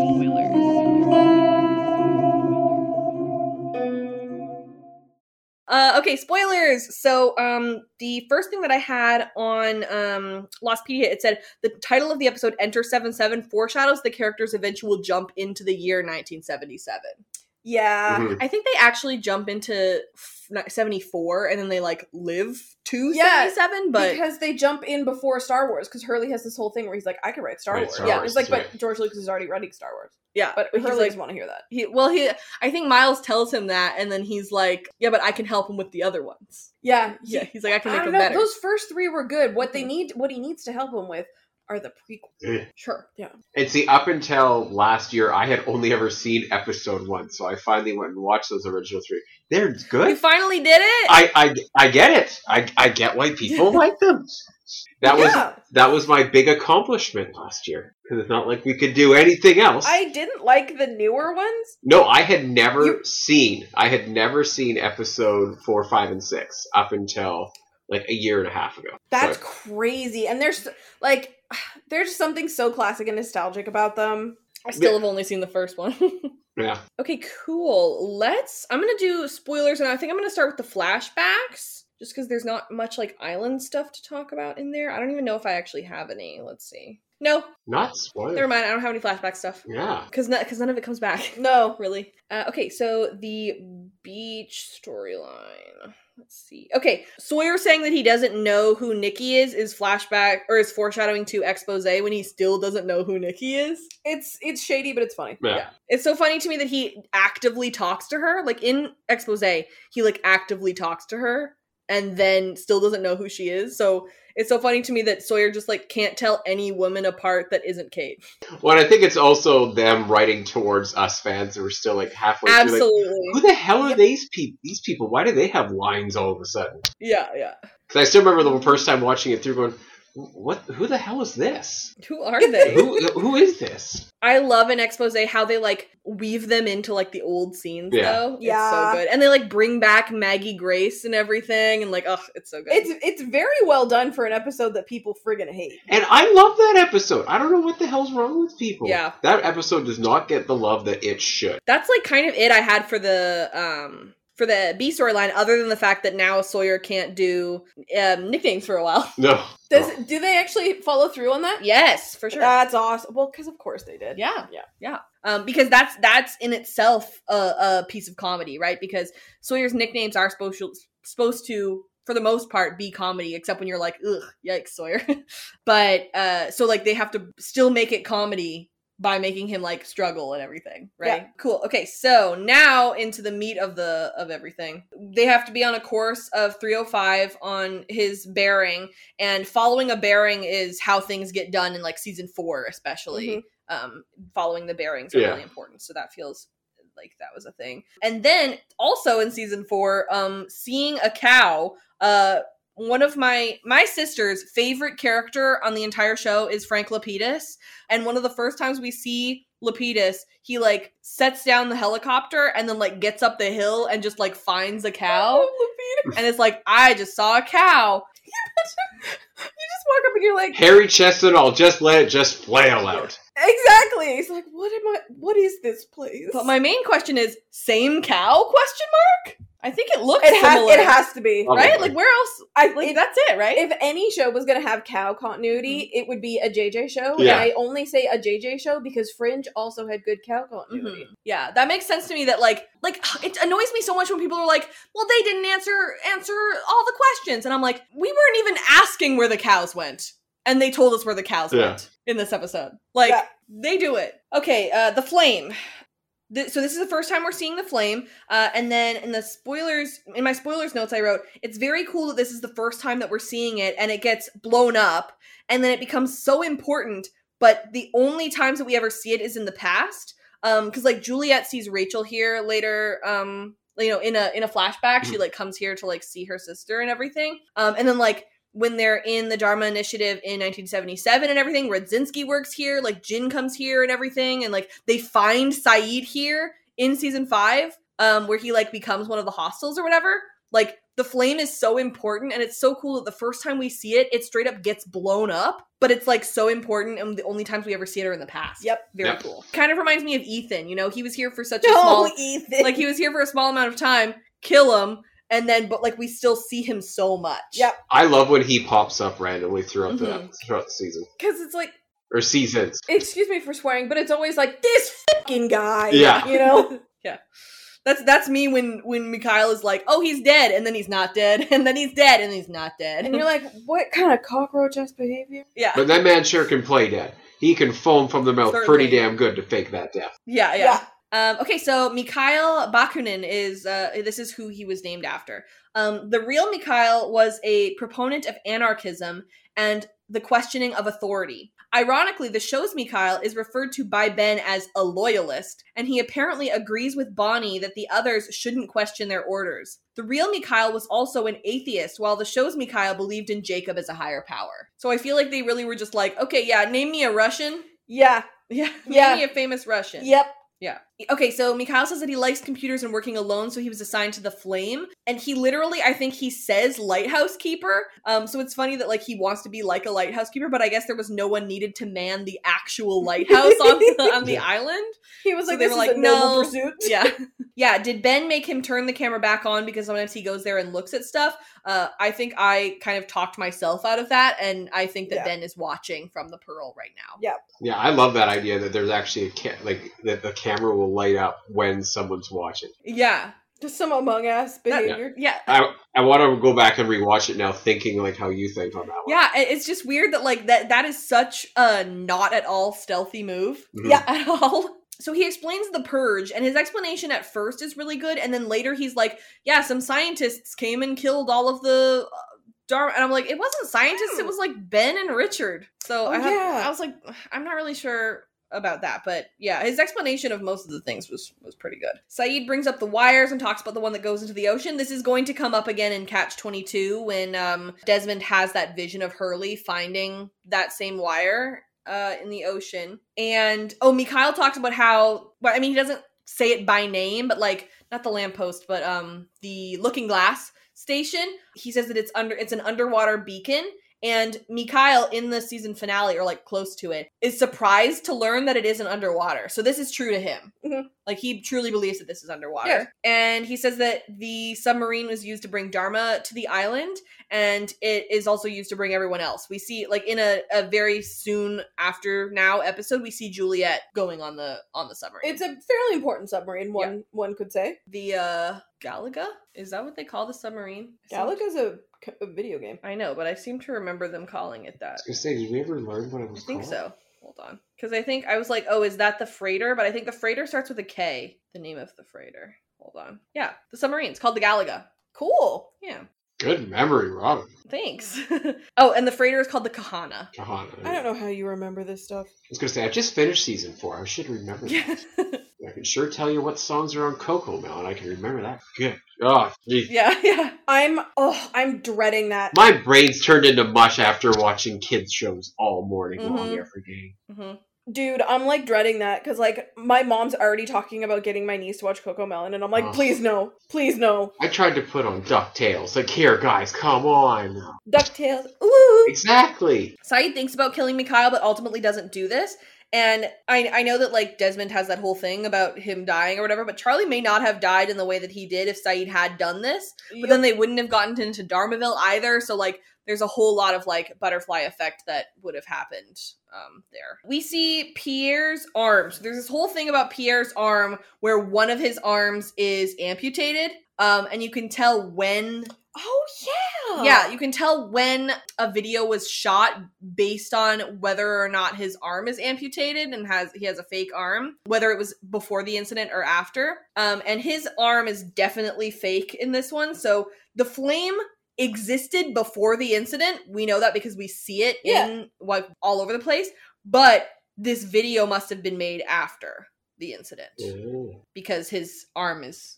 How do they keep Fake. track of crap like that? I know. How do they do Girl, this? I don't know. The continuity on this show is so good. Mhm. Like whoever their script supervisor was, you deserve Emmys. Yeah. And then oh the last thing I had was that um Locke blowing up the house. It's like similar circumstances and also like similar shots, like looks wise, to when Locke blows up the Galaga later. You know, like that moment where he like walks out and holds his hands up. I mean, he didn't this time, but I mean he does later. He like holds his hands up and then it like blows up in front of him because cool guys don't look at explosions. Um, they don't. So Um, so yeah, that's that's that's what I got. Um, do you guys have anything else you want to mention before we uh, wrap up here?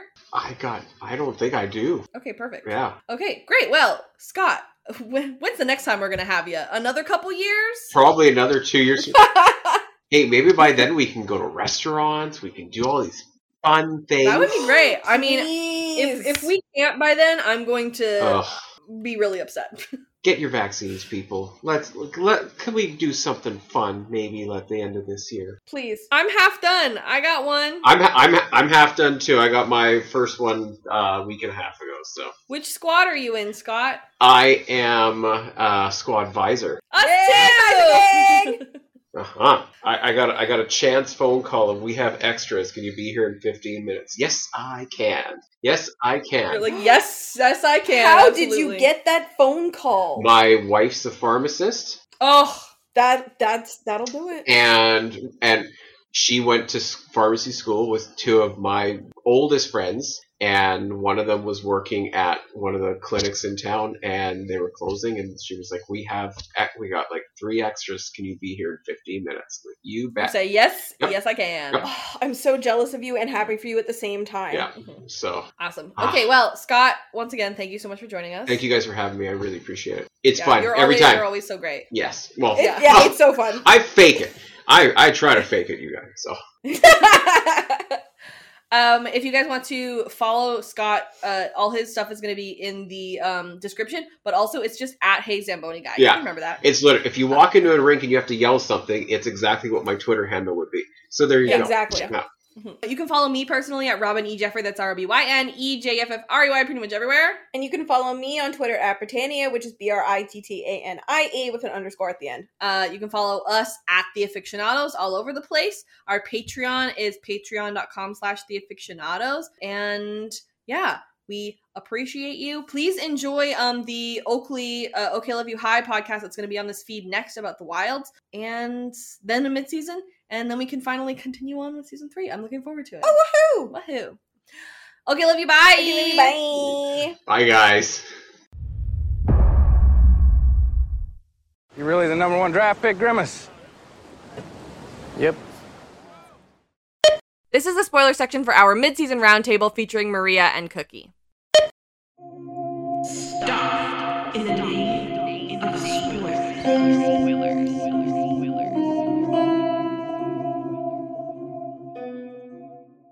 Yay, okay, spoilers. Welcome to spoilers. Now we can speak freely. Um so the first topic that we picked was uh let's talk about Juliet. Okay. What what what what should we talk about, Juliet? Well, I think, you know, there's so much to say about her that like the beginning of season 3 only really scratches the surface. Oh yeah, I think the second half of uh, season three is probably the best we see of Juliet.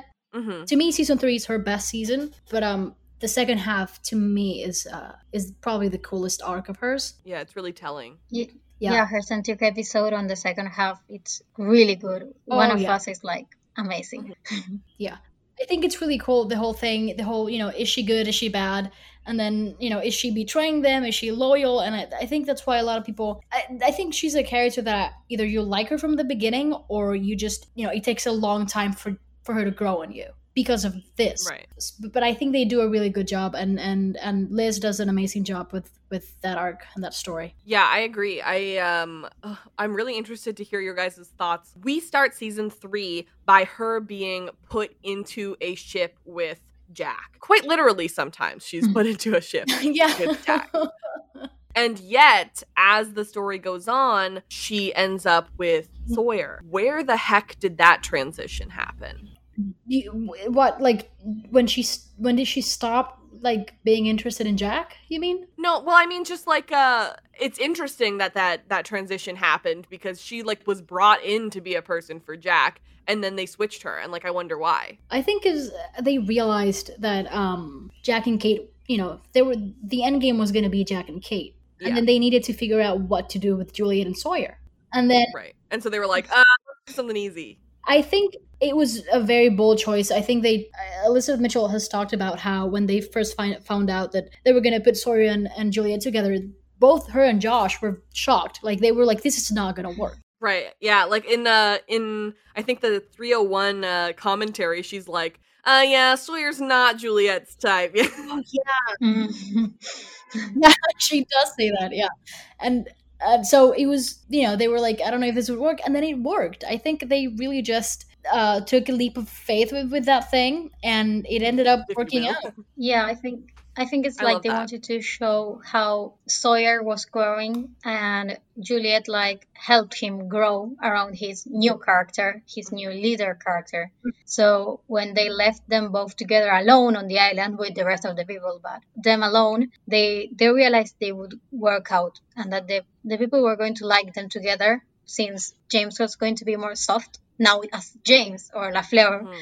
and I, I think that's the transition they both make forgetting about kate and jack Yeah, and I think you say that uh, she helped him, and she did, but I think she, he also helped her a lot. I think you know this is the first relationship, the first romantic relationship that she has that is a healthy one. Yeah. I don't know if I've ever talked about Right. this, but you know, there's uh, her ex-husband, there's uh, Jack, there's Mm. Ben, goodwin uh, and Right. oh God. there's Goodwin. Right. I mean, the, not that Jack and Goodwin were like abusive or anything. It's just that Jack clearly was in love with someone else, and um, Yeah. Goodwin was married. So he never had this like Hmm. good relationship. She I, and also her parents broke up when she was uh, they got divorced when she was very little. Yeah. So she never had like this she I don't think she really knew what it was, what a relation, a healthy relationship looked like until she got with Sawyer. Right. And and you know, there's that part in which uh, in the season 5 finale where she's like, "Well, if I never have you, then I never have to lose you." Mhm. And so she, you know, is she kind of has the same sort of feeling as, you know, Sawyer at the beginning of season 6 when he's like, "I guess some people are just meant to be meant to be alone. meant to be alone." Yeah. And um, I feel like that's kind of what she believes in that moment that like i even if I'm more sad without him, he'll be happier and so it'll be worth it. hmm But he, he thinks the opposite. Yeah, I uh I like that thought that um that she helped Sawyer kind of become a better person and I agree Maria that he also helped her, but one of the points that Evie has made and and that we've made on this podcast is that, you know, Kate in the middle of this love triangle in which like Jack is kind of something to aspire to, like the type of man that society tells you that you should be want to be with and should be attracted to, and yet and then there's Sawyer who is like so much like her, and they're more compatible and more like similar just as people, and so I love the idea that even though you know if if they're both pieces of kate that are kind of being pulled in two different directions and she chooses to be better instead of like sort of wallowing in you know the Self-sabotage. yeah exactly. That sawyer's kind of doing the same thing even though it was like not really a choice for him because she left and he was alone or whatever. Mm-hmm. I like that he chose to sort of be with somebody who would make him a better person instead of yeah like i like i said um sort of like sitting in being who he was Yeah, and I, I think it also Lost did that too with Jack and Juliet because they, Mm-hmm. you know, Sawyer and Kate are a lot alike, and it didn't work. And then Jack and Juliet are a lot alike, and it didn't Yeah. work. Yeah. So they really went for the opposites attract thing. yeah exactly and then like they each learn something from each other in in both ships they sort of learn something Mhm. from each other and are able to like grow into better people and you know what like what else can you ask for your for your ship you know Yeah. Jack and Juliet on the Flash Sideways that Yeah. you can see they don't work there also. Everyone has a different life. oh exactly And exactly they got divorced. right that's such a good point Yeah, they got divorced, yet they're still very good Yeah. friends. right totally cordial and very nice Yeah, because I, I, if there's, I really do appreciate appreciate um Jack and Juliet's friendship on the island, and the fact that they like kept that on the Flash sideways. It's it was pretty cool. So we are not at all going to mention what happens at the end of season five about Juliet. So let's No. move on.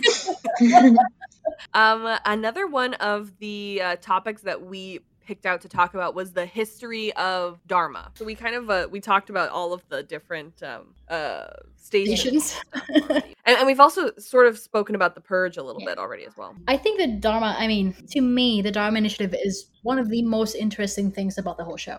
Mhm. I, I won't say the most interesting, but to me, it's just fascinating. I think they could they could have done an entire spin-off based on the Dharma Initiative, and I would have loved it. Yeah, and the main character would be Horace. I, I no, just everything from the beginning, like how it started, the founders, the experiments. Even if it's just like not maybe not a spin-off, but like a mini web series thing. Sure. You know how they did the missing pieces? yeah, yeah, yeah. Something like that about the Dharma Initiative. I feel like Alvar Hanso's name is thrown around so much in this show, but like ultimately, I don't have any real understanding of who Alvar Hanso is. You know what I Yeah. mean? You Yeah. have to like read it, and they say it on the podcast, on their own podcast, Yeah. but it's nowhere on the show. Like they only mention him, Yeah, exactly. and I love how all the pieces of Dharma you were getting, like the videos, then they related to Miles and and all that everything you got from the Dharma initiative, even like the flame or the stuff, it's it's all mentioned later again when you when they show you the Dharma initiative on the 1970s. And Mm. Ben's backstory on the Dharma initiative is like amazing. I love that episode. It's uh, you get to see another perspective on young Ben and on his father and on the Dharma initiative, and they had schools and everything. so Yeah. it's it's really it's really amazing how they introduced everything and then tried to make it fit into this storyline, which is, as Mario said, like one of the best ones from the show. Right. Have you guys seen that video on YouTube? I think it was released on a maybe on a DVD box set thing. I don't know, but it's it's called the Mysteries of the Universe, Yeah. the Dharma Initiative. Yeah, And have you seen it? it's on the season five DVD box. I I have it. Yeah. Okay. I I've seen all of the bonus features, so I'm sure that I have seen it, but I don't but I don't recall much about it. It's it's like this thing. It takes place in um it's a documentary and it takes place in the world of Lost, but from the point of view of people that are outside of the island. So like normal people that don't know that the island exists. Mhm. And it's Oh like- yes, I know exactly what you're talking about. and it's people like theorizing like uh, does the dharma initiative exist what is this and it's like an, an entire documentary from the point of view of these people like like it's like like a conspiracy Yeah. theory thing I think they like That's really cool. interview Olivia, who's the teacher on the Dharma Initiative, like her sister or something. and she's like, My sister took a job and now she's gone. Yeah. yeah, that reminds me of like the one in, in season four where they do like the Oceanic Six, a conspiracy of mm-hmm. lies. It's my favorite bonus feature. Yeah. that anything has ever done. It's like an actual conspiracy theory documentary about like why Kate can't have had Aaron because mm-hmm. or like so whatever. cool. It's so cool. I love it. Oh, Oh, they yeah. really did that. They really put in that effort. Oh, yeah shows don't do that anymore yeah. But I love what you said about the man behind the curtain because, like, at that point, you know, we've heard so much about the Dharma Initiative. We need answers. And so you're watching the flashbacks and the man behind the curtain, like, two inches away from the screen because you're just, like, trying to get all the information that you possibly can get because it's your, like, first taste of it. And so the concept of them, like, going back and not even just showing us a bunch of stuff in flashbacks, but, like, them actually going back in time to answer all our questions about the Dharma Initiative. Who does that anymore? Amazing. There's this. yeah it's They wanted to do another Ben centric episode talking about Annie. Like her story was like, Yeah. Oh, Oh, yeah. disappeared. Yeah. That that was that was a ball that was dropped for sure. yeah, and they wanted to do another like, centric episode on season four, but due to the I don't know what it was like the, The writer's writers, strike? yeah, the strike, writer's strike yeah they couldn't do it and like annie's character which i resemble in real life. A lot of people tell me that. And Oh. and i and they just left her there. Like we don't know if she died in the purge or i'm guessing she died in the purge right. or if she's with the hostiles or if she just like left. I think that the like if I were to guess, the only thing that like truly makes sense is that she died in the purge. But like how would Ben if Ben knew that the purge was happening, like why didn't he like warn her or mm. something? Like what happened to their relationship? Yeah. I think Right. maybe she left with the submarine on season five when like Miles and Charlotte left. Maybe she left there. Oh sure. That's a good Okay, theory. yeah. Yeah, let I mean that that makes the Yeah, most 'cause sense, I feel like. she's definitely around in the 70s when when Yeah. sawyer and, and everyone else is there so like where is she Yeah, we just don't see her. You know? Maybe the the actress outgrew the character, so they couldn't die. probably yeah. place her Yeah. there. Next topic. One of my favorite topics of all time. this season we get the introduction and downfall of Nikki and Paolo and just an incredible episode called Expose. the best episode It's a fantastic it's like amazing. in my top 10 is how much I love Expose. no same same yeah. easy The way that I kind of try to explain it is that like is it a great episode when you're watching like week to week? I understand why people if you're watching week to week would be disappointed because you'd be like I'm trying to get actual answers here and you're mm-hmm. messing with me. um, and now I have to wait like a whole nother week for for anything. But ultimately, when you look at it, like even just as a standalone episode, the writing is fantastic. The like it's great uh, it's it's like so suspenseful. The ending is insane, and like the the use of the flashbacks to try and like do a sort of like who done it mystery. Hello. Mhm. and it has um a lot of foreshadowing to Yes. uh, Yes. different things like that are gonna happen later in the episode that you don't i mean you have to watch it several times to catch them but they're Yeah. there Yeah, we- right and like the reveal like when when you see nikki finally again say paralyzed Mhm. you're like oh my god you get chills it's crazy yeah hmm you're like how did i not know Paolo lies we actually did a group watch, yeah that was fun a group watch about this episode, and Maria was Yeah. like shouting at us, like things about the episode and facts. And uh, I find it really amazing how they they got to put all the flashbacks at the same timeline, and you didn't even see Nikki and Paula because they weren't there actually when they recorded the, fir- Mhm. the season two or season one. But but you see Kate, you see Shannon, you see even Boone. So well, that's fascinating the way they ours- did the whole thing Yeah. the crash and Ethan too, which is uh, Mm-hmm. which he he, he keeps like, acting like creepy, but but yeah, he. They got to place them on the same moment. They they looked at all the angles the episode were recorded to add the scenes later. Mm-hmm. hmm Yeah, no, they did a really good They job. did so much. And then it's it's it's it's sad. And I just I appreciate it. And then people didn't appreciate it at the time. I know. That's what makes me sad. Like they did so much, and then just to get like bad feedback. I don't know. I feel so bad that Damon was like, "Yeah, I meant to make Stranger in the Strangeland bad. Haha, I know it's bad. Haha." And then he actually tried on Expose, and people were like, "This is bad," and he's like, "Aw, come on, it's a good episode." It's easily. I think it's my like out of all of the episodes, the like my comfort episode from Mhm. the show because it's it just it has everything. It's fun. It's like I mean, it's not lighthearted. People do die, but we don't care that they die. Yeah, exactly. Yeah. Razzle dazzle, hello. Iconic. Yeah, It. Ha- I mean, and the death is one of the best deaths. in the whole show. crazy. And then and it's like we can appreciate it because again we don't care about these people. right. So it's so it's just so much fun. But you still get chills when she opens her eyes Yes. at the end. Oh Yeah. my gosh. It, I think that haunted me as a kid. Oh my god. And they have no idea that they just murdered them. yeah. oh yeah. They just like are like, here you go, and they just like keep dumping the sand, and they like pat it with the shovel at the end, and they just walk away. And they never know. Hurley's a murderer. yeah, okay. a murderer. I'm gonna. I need to tweet that immediately. Okay, I'm gonna tweet that later. I mean, Hurley didn't he like run over like Pryce with a van? So like we already know that. Hurley's Yeah. Oh, that's true. but that's later.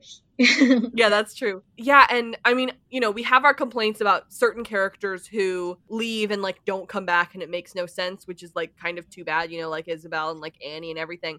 But like even though we, you know, Miles brings up Nikki and Paolo later and like um Oh, yeah. You know, Yeah. even though Ethan like comes back a lot, we also get like Arzt coming back here and like Mm-hmm. Comes back a lot, especially in season 6 and everything too. Don't we see Um, the diamonds again? Or am I crazy? yeah, Miles gets think- the diamonds al final. Uh, Oh, On the Miles, finale, Miles. he has like them on his Mhm. hand. Yeah. He, yeah, cuz he does he like just talk about them or does he actually like dig them up and get them? No, he he digs them up, and he, there's a scene that he's just watching at them, like, "Oh, these are mine. Now I'm a millionaire." Oh my god. Really? yeah, yeah. I, I think it's Because uh, aren't they like scattered across their bodies? that's creepy, but yeah, he does. They're not just in a little bag, are they? Oh my gosh, why am I not? I don't remember that at all. I think it's Uh, on. Miles, what the heck? I think it's on Doctor Linus the episode on the end Oh, okay. that everyone is getting like their redemption and Ben is getting like getting better and then you see Miles like, with his diamond. oh, okay, that That's must so be it. funny. yes. I don't know. I really, really love this episode. I think also everything about them finding out, th- them finding everything before anyone. Yeah. Like the hatch, the plane. Right, the pearl. they they're horrible people. They just don't say anything. they keep their mouth. Right, They see Ben and Juliet. Well, Yeah. uh, Paolo. Paulo sees them. He doesn't say anything. right, and it's icon. He's like he leaves the diamonds or the like little Russian nesting doll in the toilet, and then like like episodes ago he went to the bathroom, and you were like, oh, Yeah. he was just going to the bathroom. Haha, classic Paolo. Oh, it's so good. It's great storytelling. It's fantastic. yeah Could not appreciate it more. Truly. Well, you know that It's really good. actually it was only going to be Nikki, the the character. It was going to be about Expose, the show, that it was going to be Mhm. everything a flashback about Nikki, and then they were going to reveal that it was her show that she was acting there. And they Right. had to add Paolo because they thought that they were only going to include female characters since they include Juliet that season. So Mhm. they were like, okay, we Mm. need to introduce a male character too. So Paolo was created on the road, and he did a really good job. And and it's a I mean, not likable because he has his attitudes that I don't really agree with, but Mhm. but he's a memorable character. You remember Paolo that he's a Yeah. chef and that he poisons that old man. Yeah. Yeah, he doesn't even get a last name. Poor guy. I like I, I I I like that they went this way with the with Mhm. Uh adding Paolo. I don't know if I would have liked it as much if it was just an expose episode. Yeah. yeah, I like they show the island like another point of view about the island and how it when they don't they didn't follow Jack, they found out more things and stuff like that. Mhm. Yeah, it was perfect. Sorry. it It is was just ten out of ten. I don't know. Yeah. okay, so the last topic that we want to talk about is just like the concept of season three. Like a lot of people disliked season three, a lot of people like season three. Um, what are your guys' thoughts? Where, where would you rank season three? Like, is it up there? I would probably, for me, it's up there. I really like season three, but for a different way than I like season five. My top two seasons are season three and season five. Okay. Season five because the season arc is so good. Like there are certain episodes like Lafleur and like um uh, Jeremy Bentham that I'm like those yeah. are like standout episodes for me or even 316 I really like are like standout episodes but ultimately the arc of the season is so like perfect but for season 3 there are like 10 plus episodes that I can pick out of season 3 that I like love those and like those are like in the top for me and so that's why I love season 3 is because there are so many iconic like standalone episodes in it To me, I agree. Season five is pretty much perfect. yeah Um, but and season three, season three used to be my favorite season. Mhm. It was like my number one. And then the more I rewatched, the lower it got. I have it in like Sure. my fourth place. I it's like in the middle. Like I, I still like it very much. It has things that I really enjoy, but then it also has things that I I think they fail at, and I think it partially has to do with the fact that they. You know this battle that they had with ABC, and and, and Yeah. they, they didn't know where to go and what to do, and I think the first half not the first half but like the first six episodes i think um, they drag a little bit and be- because of because of that because of the the struggle that was happening uh of like behind the scenes which i understand. it's understand. definitely a little haphazard for sure. Yeah Yeah. and then I don't know. To me, it's a, it's a season that kind of ha- goes up and down. It has like really Yeah. good moments and then really bad moments. And I think people, and I, well, well, I don't want to speak for everyone, but like this happened to me when season three was my favorite. It was because I I just thought of the finale. Hmm. Like Right. to me, that's the best finale in, in, in the entire show. It's insane. oh it definitely is in my opinion as well The last scene is like not only oh the, it's crazy. Like not only Charlie, like Charlie's story, but also the we have to go back. Like that's just insane. yeah So I feel like a lot of people think of that when they think of season three and kind of don't think of the season as a whole. I, I I feel like the timeline, not the timeline, I don't know, like maybe the how do I say this? The distribution of the episodes were kind of all over the place. Like we said at the beginning, we don't since they have uh, on the island they have two stories going on, right? People on Hydra and people on the main island, Yeah. and they had to divide that. And sometimes you know we didn't see characters for a big chunk of time because of this. yeah if i didn't know ahead of time then I, you know you don't know for like two full episodes that like locke and echo and charlie well we know charlie's alive but like locke echo and desmond could all be dead and how Mm. would i even You're right, exactly. with Echo, you really don't know until like the ending of season the the episode three. Loki's trying to find him, and yeah, I I like season three. It's like third for me because I I'm a huge fan of season four. I enjoyed a lot. Me- i love too. season four as well yeah, and That's my second favorite. And it's like season three has these ups and downs. You have really good episodes like the finale or the man behind the curtain or even the Yes. the first episode. But then you have I don't know Stranger in a Strange Land or other episodes that feel like they are just there. But it has iconic Yeah. moments like with even on Par Avion with the sequel stuff and Yeah. Claire Claire's arc and their the reveal. and flashes before your eyes Yeah. Yeah, that's my favorite episode of the whole show. So I don't know. yeah and tricia tanaka like stranger in a Tricia Tanaka. is sandwiched in between tricia tanaka and flashes before your eyes and that's insane to me I know. the graph, like the pie graph, or not the pie graph, but like the line graph of like what the what the quality of the episodes looks like is like super high. It's like two giant mountains See, Yeah. that's what I in mean. between. That's what I yeah. mean. Yes, and I for think sure. you said something about um, was it what was it? Oh yeah, when people are watching live, like watching expose Yeah. live, people, yeah, they were pissed. And I think that happened in season three. I think that it's the same thing that happened in season six with the candidate, and then Yeah. having Across the Sea right after. Mhm. Yes. Yes, So I- for sure. I think- Absolutely. I think the show suffered from no like knowing where to place these episodes. Yeah. And I think if they had placed certain episodes better in season three, I I think I would have liked the order of events or like because there's a chunk. Okay, in the man from Tallahassee, Yeah. at the end, you have like this reveal that um Locke's dad, Anthony Cooper, is on the island, and then we don't see them again for like five episodes. Right. So, like the brig, I think. Right. Like Locke doesn't Oh, right. Yeah, you don't know. show up again, and it's like you give me this cliffhanger, Mhm. and then I have to wait over a month. Right. And It's- that's what you get when you have like such a large ensemble show as well. Yeah, for sure. So yeah, I don't know. I think it's it's it is a good season. I just I sometimes it surprises me when people say it's their favorite. Sure. I love uh, Cookie that you love season four because I really feel like season four is slept on a lot of the time. Yeah, uh, I Like, you know, they say, oh, it's the writer strike season, so it's not as good. And I'm like, no, that's why it's amazing. It's because It's it was the writer strike season and they still did that. no, I think season four is like so amazing. You have the constant, which is just like my Mm-hmm. favorite episode of all time, and the Mhm. finale is I love the finale. Oh, the music, everything, it's perfect. Yeah. You have really solid episodes in season Yeah. four. There's the shape of things to come, Oh my god. cabin fever. And the one Um, about Jin and Sun, Ji Ji Xion, I, I never know how. Oh yes, Yeah, Jian, yeah. And the plot twist you have on season four, and and I I really like it. And we get to meet the freighter people, Yeah. the Mhm. science team. Ugh. I think also season four takes place in like two weeks, like on, on the show. Yes, it's Exactly, right? Like each each uh season before that took like a month each. Mm-hmm.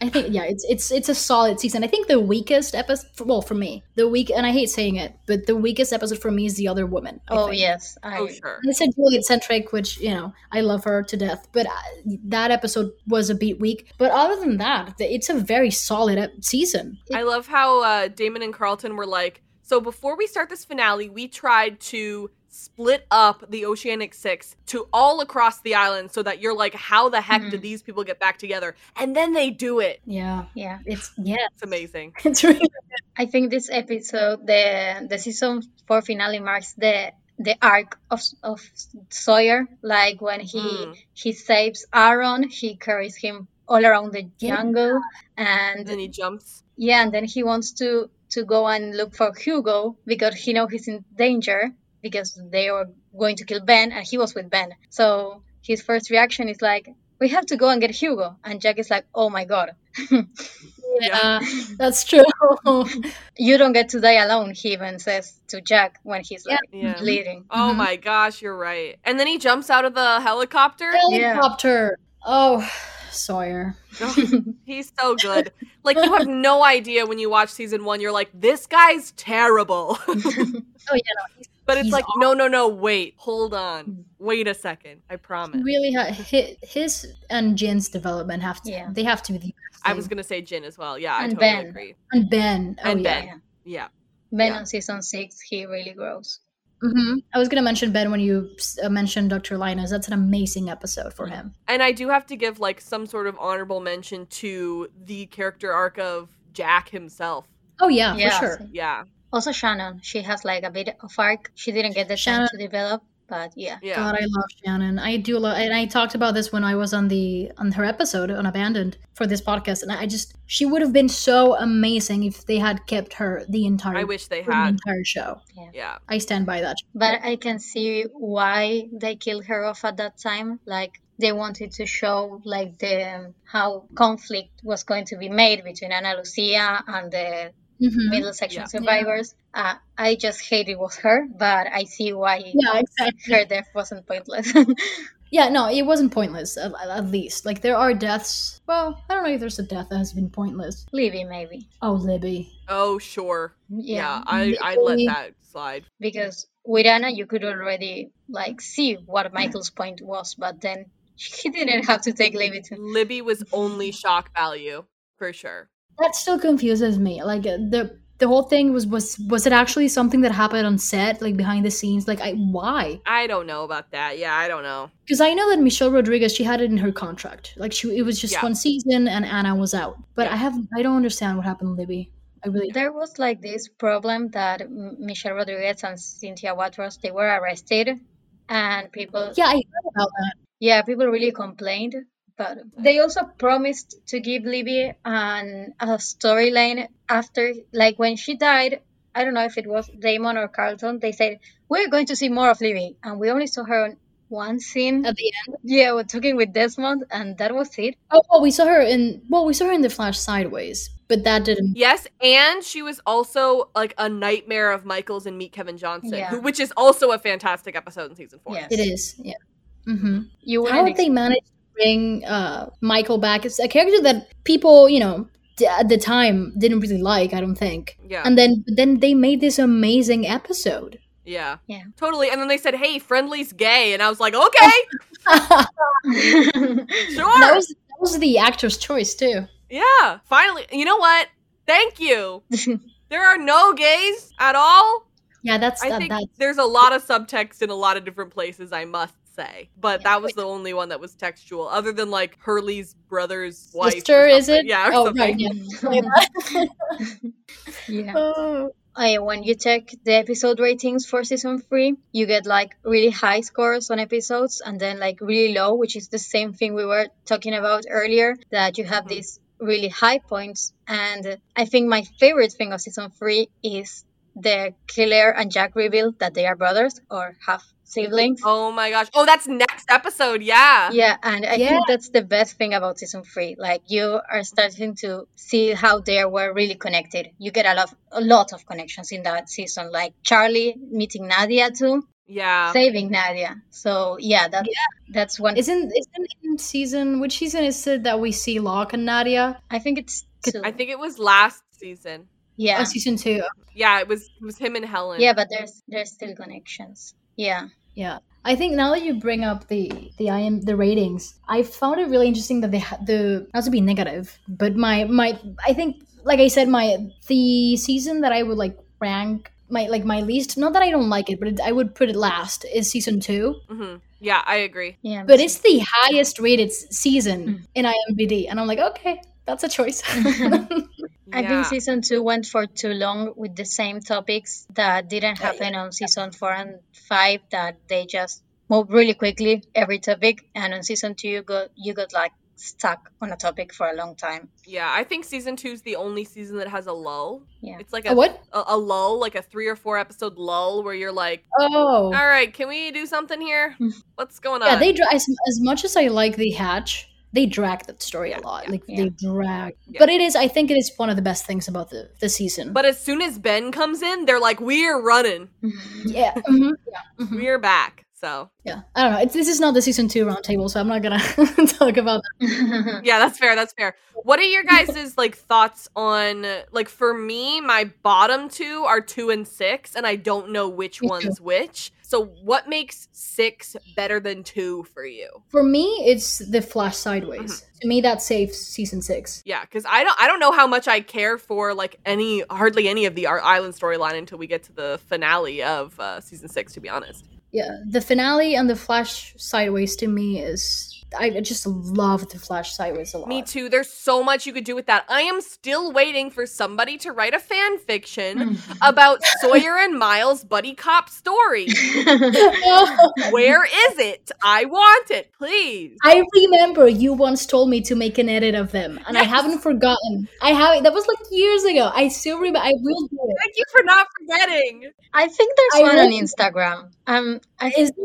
Well, send Yeah, it to me there's if you can find Send it. it. Send it. Yeah, if I if I find it, I'll send you. I I also love the Flash Sideways, but the last ten episodes of season six, like starting when Desmond starts to see both storylines, I think Oh, sure, yeah. those episodes are amazing. You have like Hurley and Libby too again, Yeah. and the episode "What They Died For" is amazing, and Yeah. the the closure and how Jacob tells them you were all flawed and you were all like me. I, I think that that episode means so much to the characters, arcs, and everything. Also Ben's development. I think season f- six. Yeah, Dr. Linus. Mwah, incredible. Yeah. Yeah, I'm gonna be honest. I don't even think season six is that bad. Like the only thing that I it's the temple stuff, the Sayid.